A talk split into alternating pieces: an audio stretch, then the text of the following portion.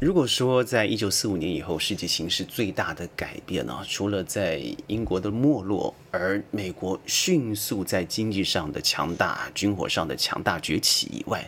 在政治上，美国完全进入了长臂外交的时代，也就是对于自己看不顺眼的或想介入的，那他就用自己的不论用外交方式、经济方式或是教育方式进入别人的国家，做于干预。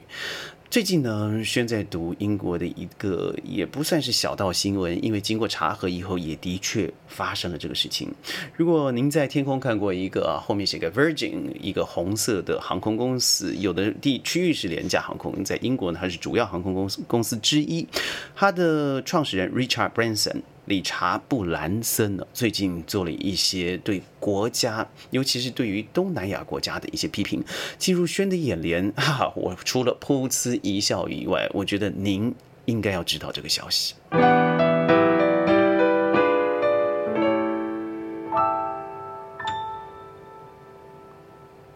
欢迎各位加入今天的宣讲会，我是轩。这个 Rich Branson 呢，我们相信各位都知道，他是英国的亿万富翁，他更是维珍 Virgin 这个品牌的创始人。他在他自己的 Podcast 博客上面发帖啊，叫做“新加坡怎么了”。他这个帖子里头最重要的重点就是提及今年在四月份嘛，大马这个有一个因为贩卖某种非法物品的呃这个死囚，叫做。纳加德兰，他说，因为这个人贩毒、受毒，而在新加坡被判了这个 K.O. 的刑罚，所以他为这样子的行为做出相当大的批评。他所说的新加坡，他认为应该是自由平等，而对于很多人性上面的事情，除了礼法情，它也有情的存在。但是我觉得很棒的是啊，看到新加坡的整个内政部对于这样子的 podcast 内容做了非常强硬的声明和批驳。而且我觉得这样子批驳，除了在于整个以欧美为主导的所谓民主哦的声浪之中，有一种拨乱反正的力量。更重要的是，我觉得对于这些英啊美啊自己的长臂外交做了一些打脸。内政部怎么说呢？他说：“我邀请这个 Richard Branson 先生到新加坡当地，我们就以毒品和 KO 的这个刑法的立场。”看我们的内政部长兼律政司的部长叫做尚穆恩来展开电视上的直播辩论，而且我们提供 Richard Branson 这个住宿还有机票的费用。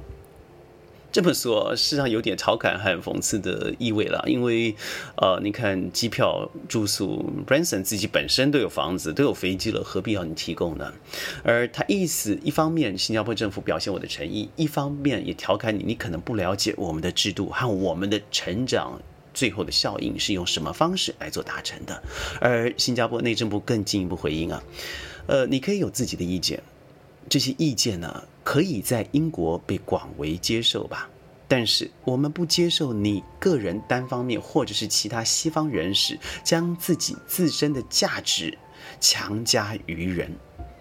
我们也不相信一个曾经在十九世纪为逼迫华人、中国人接受鸦片而两次发起战争的国家，有任何的道德资格在这个问题上面教训亚洲人。对。我所说的强硬啊，就是最后最后的这一句话。明明知道，新加坡它百分之九十是华人的这个族裔。但是，现在新加坡生活的这段时间之内呢，我从来不会感觉到因为种族的议题上面而受到任何压迫。或许您认为，音乐轩您是华人，您说中文，你说英文，但是我觉得在我身旁，优秀的马来人、相当聪明的印度人，在商业成就上面，在教育成就上面，甚至在政治成就上，譬如说，呃，前退休外交官，也是轩非常喜欢的马凯硕。那不都是硬义吗？他从来没有在这里受到因为种族的问题而受打压，没有因为自己的背景而不能出头。看看即将要接接接任我们的 PM，也就是呃我们的总理黄循才先生，他们的背景也不过就是平民小民，而我们靠自身的努力往上走。所以，如果看看英和美好了，我们先排开英现在的状况一塌糊涂不说，我们说说美国，从弗洛伊德事件、川普的当选，直到了现在，哪一个事件的背后没有以种族不平等作为其中的发起原因呢？英国现在啊，可真是除了脱欧的问题，到了现在啊，不是脱欧的问题了，已经脱了。而到现在，整个经济上的效应，而在一个月之内换了三任的首相，而让自己从一个日不落国到了月不落国。而国内的经济状况，我先不提这个英镑重贬的这个事情，因为它是另外一个大话题了。教育好了，最敏感的，对我来说，因为宣常做一些教育的的的 podcast，或是直接的面对面在大学的演讲。那很多人问我啊，那为什么我的孩子去了英国读书哦，在不到半个学期之内被要求转学？那是疫情之前，呃，原因是因为我说倒闭了。这学校的的确不是一所啊，在呃十二零一八年年以前，短短的五年之内，有一百三十八所的。高等教育终止了，结束了。它其中还包含了呃政府的大学，在经济上面可见一斑，而在教育人才上面更不用说了。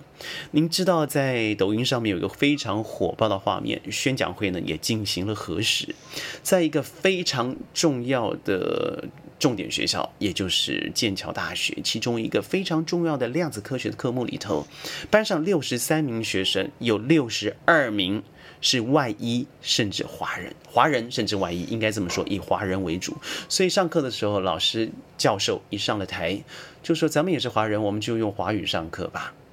所以最后学生下的眉批叫做“异地而教华文也”，用华文来教这个在国外啊，尤其是在剑桥大学，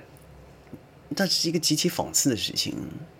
那您问我说，如果你这样说，英美之间难道没有好处吗？当然有啊，不要否否认哦，在全世界的金融，呃，这个交易单位里头，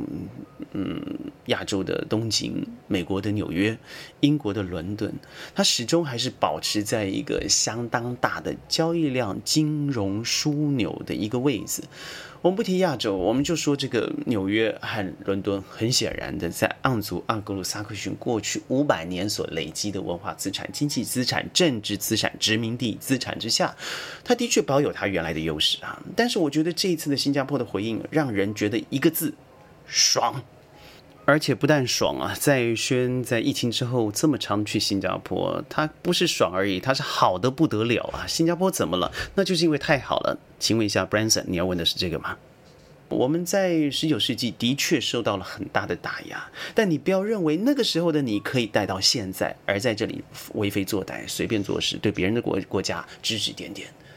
宣泄人在曼谷啊，当我落地的时候，哇，机场简直我可以用暴动来形容，那真是乱啊，一片白海。从哪里来的呢？都是从欧洲来的啊。这个班机和我同时落地的，将近就十一个班次啊。那个板子上跳动的，然后人海窜动的，还好先是用优先通道过去了以后呢，在等行李的期间嘛，我就问了旁边那几个小伙们背着背包，我说你从哪里来啊？他说我从罗马尼亚来。从在伦敦转机，然后直飞了曼谷。我说为什么过来呢？他说我现在电费这么贵，我要花这么多的钱去去支付我自己的呃天然气，我自己的供暖。既然要花这个十倍的费用，还不如让我自己来这里，然后享受一下亚洲的温暖阳光，同时按摩海滩人，还有晚上的夜店等等。我说那你要待多久？他说越久越好。我说你不用工作吗？他说我没有工作，早失业了。这不是其一啦，这个是你。这样放眼望去啊，你会发现，尤其像我现在住住这个地方，我住在 s c o n v i n 那这个区域有一些比较高级的饭店或者是大楼，你会看不到这些白小子的身影的。他们一定就是住在一些 hostel 或是一些比较经济型的胶囊饭店。我没有说那些不好，轩也会这样做，但只是您知道吗？在疫情之后，泰国政府对于旅行啊伸出的橄榄枝，他很渴望能够拿到一些比较高资产，在这里可以多多一些消。消费而帮助当地经济的可能的旅游者，但是我告诉您，不太可能。当您自己的国家经济状况如此，整个欧盟团体之间，因为俄乌大战也好，对于自己经济走向的暧昧不明也好，对于梅克尔的下台、沙尔兹的上台也好，对于意大利现在的极右倾向也好，你自己都搞不定，而您对于别人啊。这样子指指点点，我不要说欧盟，那可能范围太大了。说英国本身好了，因为 Richard Branson 本身就是英国人。那您对 Liz Truss 他的执政，他的这个小财政目标，你提出什么建言吗？好，您对于现在的这个 Sunak 提出什么建言吗？更不要说之前的 Boris Johnson 在派对门的时候，全国生灵涂炭啊，连疫苗都达不到，而你在干什么呢？为什么那时候我看不到这个 Richard Branson 本身在于 Podcast 里头对于自己呃国家的内政疾言吝啬的批评，而你对于和你没有直接什么样的关系的地方区域，甚至一个独立完整自由经济的个体，出这样子的严厉的批评，所以这次我必须对新加坡整个内政部乃至于国家点个大赞，因为你说的绝对不是您自己的声音，很多的层层面，您的确代表了很多亚洲人民心里的话。如果你喜欢我的节目，记得一定要点赞、转发、强烈推荐。我是轩轩讲会，我们下次见，拜拜。